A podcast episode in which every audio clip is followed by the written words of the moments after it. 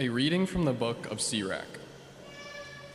Wrath and anger are hateful things, yet the sinner hugs them tight. The vengeful will suffer the Lord's vengeance, for he remembers their sins in detail. Forgive your neighbor's injustice, then when you pray, your own sins will be forgiven. Could anyone nourish anger against another and expect healing from the Lord? Could anyone refuse mercy to another like himself? Can he seek pardon for his own sins? If one who is but flesh cherishes wrath, who will forgive his sins? Remember your last days. Set enmity aside. Remember death and decay, and cease from sin. Think of the commandments hate not your neighbor. Remember the Most High's covenant and overlook faults. The word of the Lord.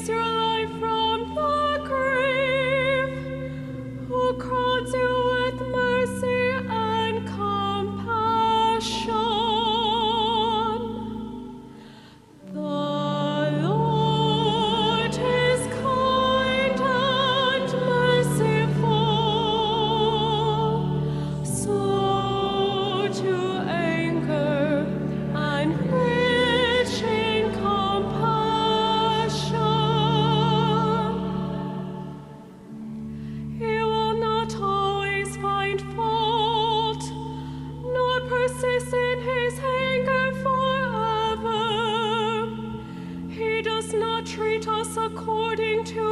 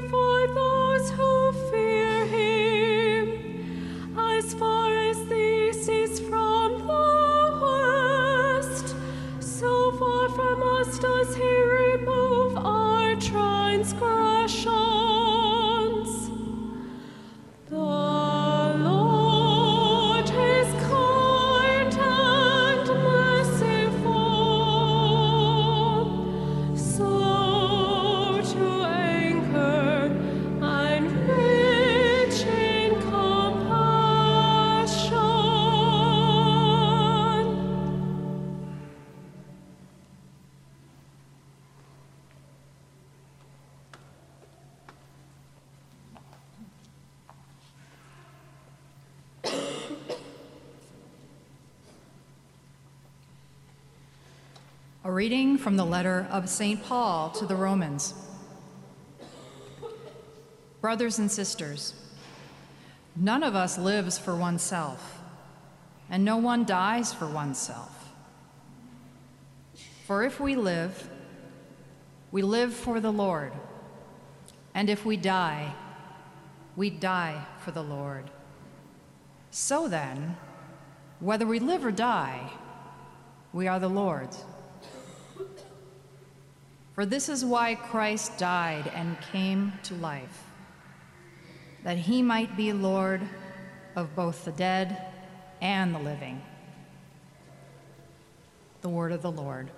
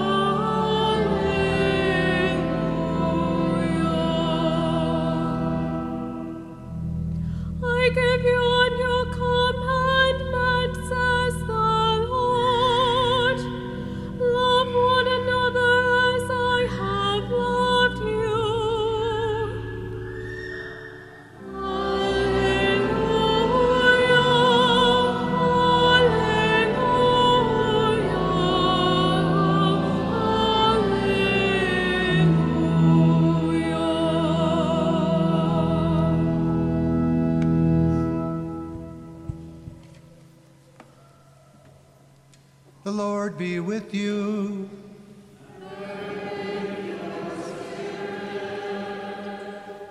A reading from the Holy Gospel according to Matthew.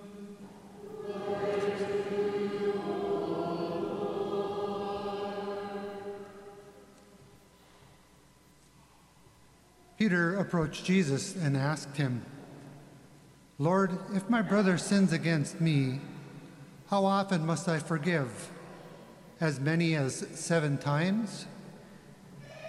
Jesus answered, I say to you, not seven times, but 77 times. That is why the kingdom of heaven will be likened to a king who decided to settle accounts with his servants.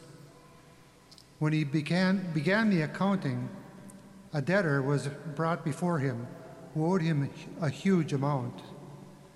Since he had no way of paying it back, his master ordered him to be sold along with his wife, his children, and all his property in payment of the debt. At that, the servant fell down, did, it, did him homage, and said, Be patient with me, and I will pay you back in full. Moved with compassion, the master of the servant let him go and forgave him the loan. When that servant had left, he found one of his fellow servants who owed him a much smaller amount. He seized him and started to choke him, demanding, Pay back what you owe. Falling to his knees, his fellow servant begged him, Be patient with me, and I will pay you back.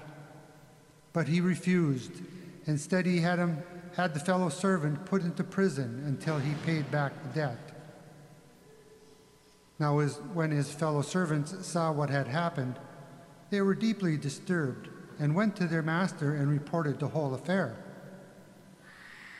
His master summoned him and said to him, You wicked servant, I forgave you, I forgave you your entire debt because you begged me to. Should you have not had pity on your fellow servant, as I had pity on you? Then, in anger, his master hauled him over to the torturers until he would pay back the whole debt. so will my heavenly Father do to you unless, each of you forgives your brother from your heart. The Gospel of the Lord.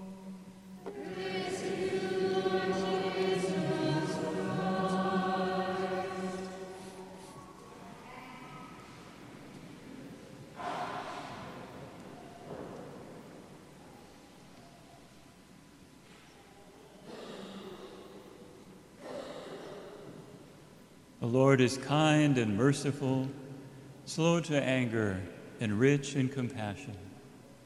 Isn't it beautiful that that's the truth about who our God is? The Lord is kind and merciful, slow to anger, and rich in compassion.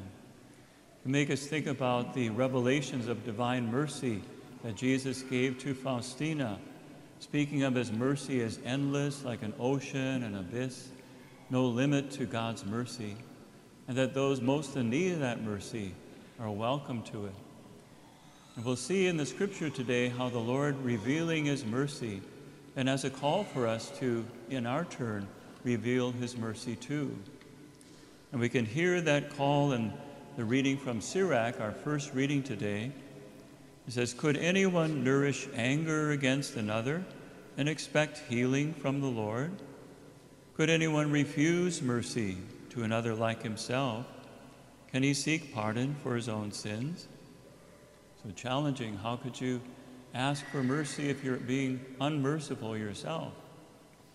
And we see then in the gospel St. Peter probing to see how much is the extent of mercy that we're called to. And he thought that seven times to forgive a brother was really a good amount. Lord, should I forgive him seven times? And Jesus says, no, 70 times seven times, which really means an unlimited number, seven being a perfect number. And Jesus begins to tell Peter then in the parable a principle again of receiving mercy and being merciful. We have this wonderful story where Jesus speaks of a master who accounts for one of his servants who owes him a huge amount.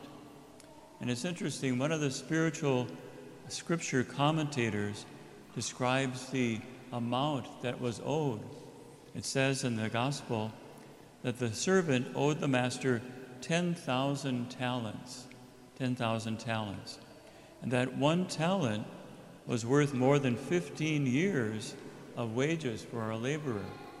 So if you calculate that, 10,000 talents times 15 years would be 150,000 years of labor. You put that into days of labor, it would be in the millions, eh? So that's what he owed 150,000 years of labor. And he's forgiven that when he begs the master. Master lets him go. But then, that servant who's just received all that mercy is not merciful to a fellow servant. The fellow servant owed him 100 denarii, and a denarius was worth one day's wage.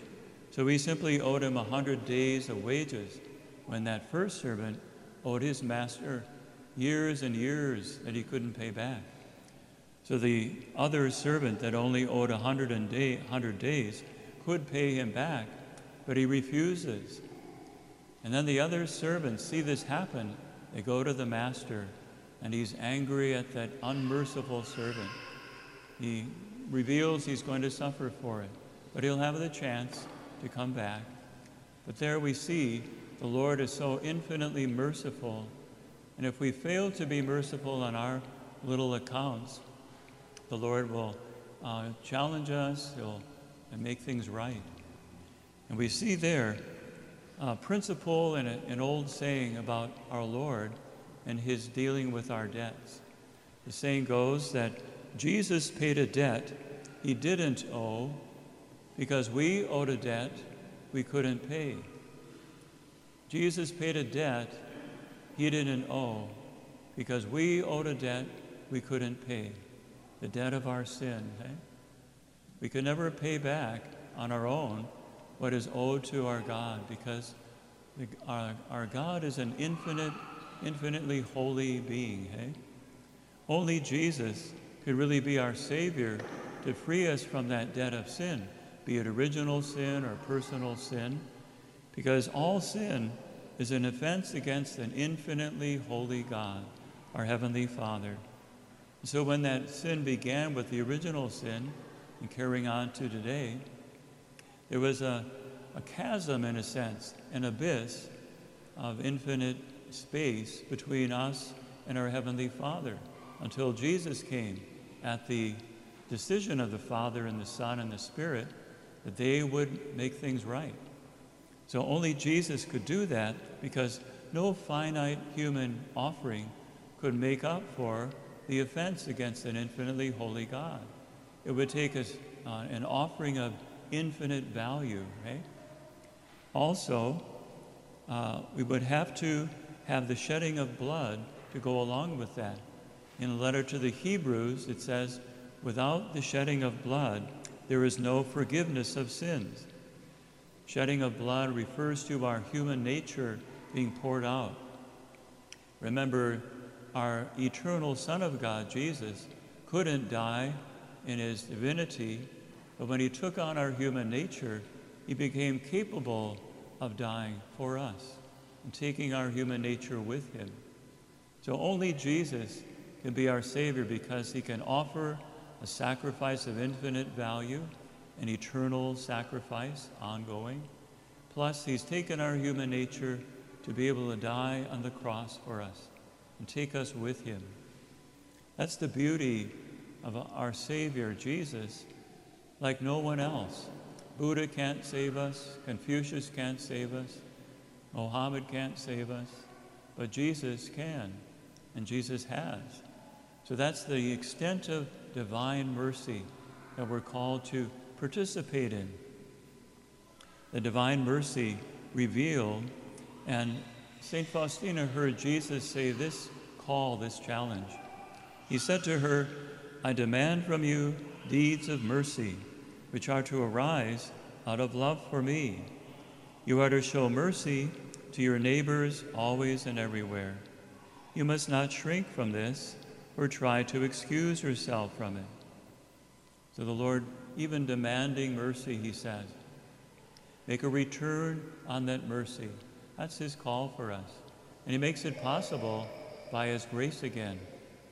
And sometimes the person hardest for us to forgive might be ourselves. And that's where we can ask the Lord for that mercy. And we're called to be merciful to others. That doesn't mean to cancel out an offense or pretend it didn't happen, but it's to let go of it, release it to the Lord, not holding on to it, not being unforgiving, but letting it go and releasing it to the Lord. That's our call to live divine mercy. Sometimes I'll encourage people in confession of a couple ways that we can tap into God's grace to help us be merciful. And one of the ways is to uh, look at a crucifix and pray for a few minutes, meditating on that debt that Jesus paid for us, the extent of his mercy, what he is willing to su- suffer for us. St. Bonaventure, it said, used to kiss the crucifix so often that the wood became blackened from his kissing the cross. We look at a crucifix and see again the depths of God's mercy. Secondly, there's someone difficult to forgive or a number of people, you might meditate putting yourself in your imagination at the foot of the cross with the Blessed Mother. And picture yourself at the foot of the cross, and then picture maybe that person or persons that are hard for you to forgive. Picture them standing with you in the Blessed Mother. And then you hear Jesus saying, Father, forgive them they know not what they do.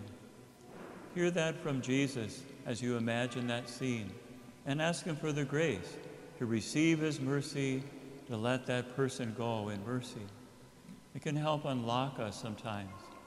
But the Lord has the power, again, in His infinite mercy, to help us with His grace, to receive forgiveness, to be forgiving.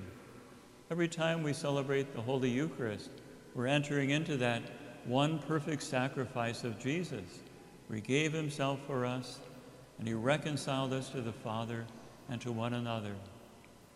Let's receive that mercy and ask the grace to release anyone we need to, including ourselves, to let that person be turned over to the Lord for his healing mercy.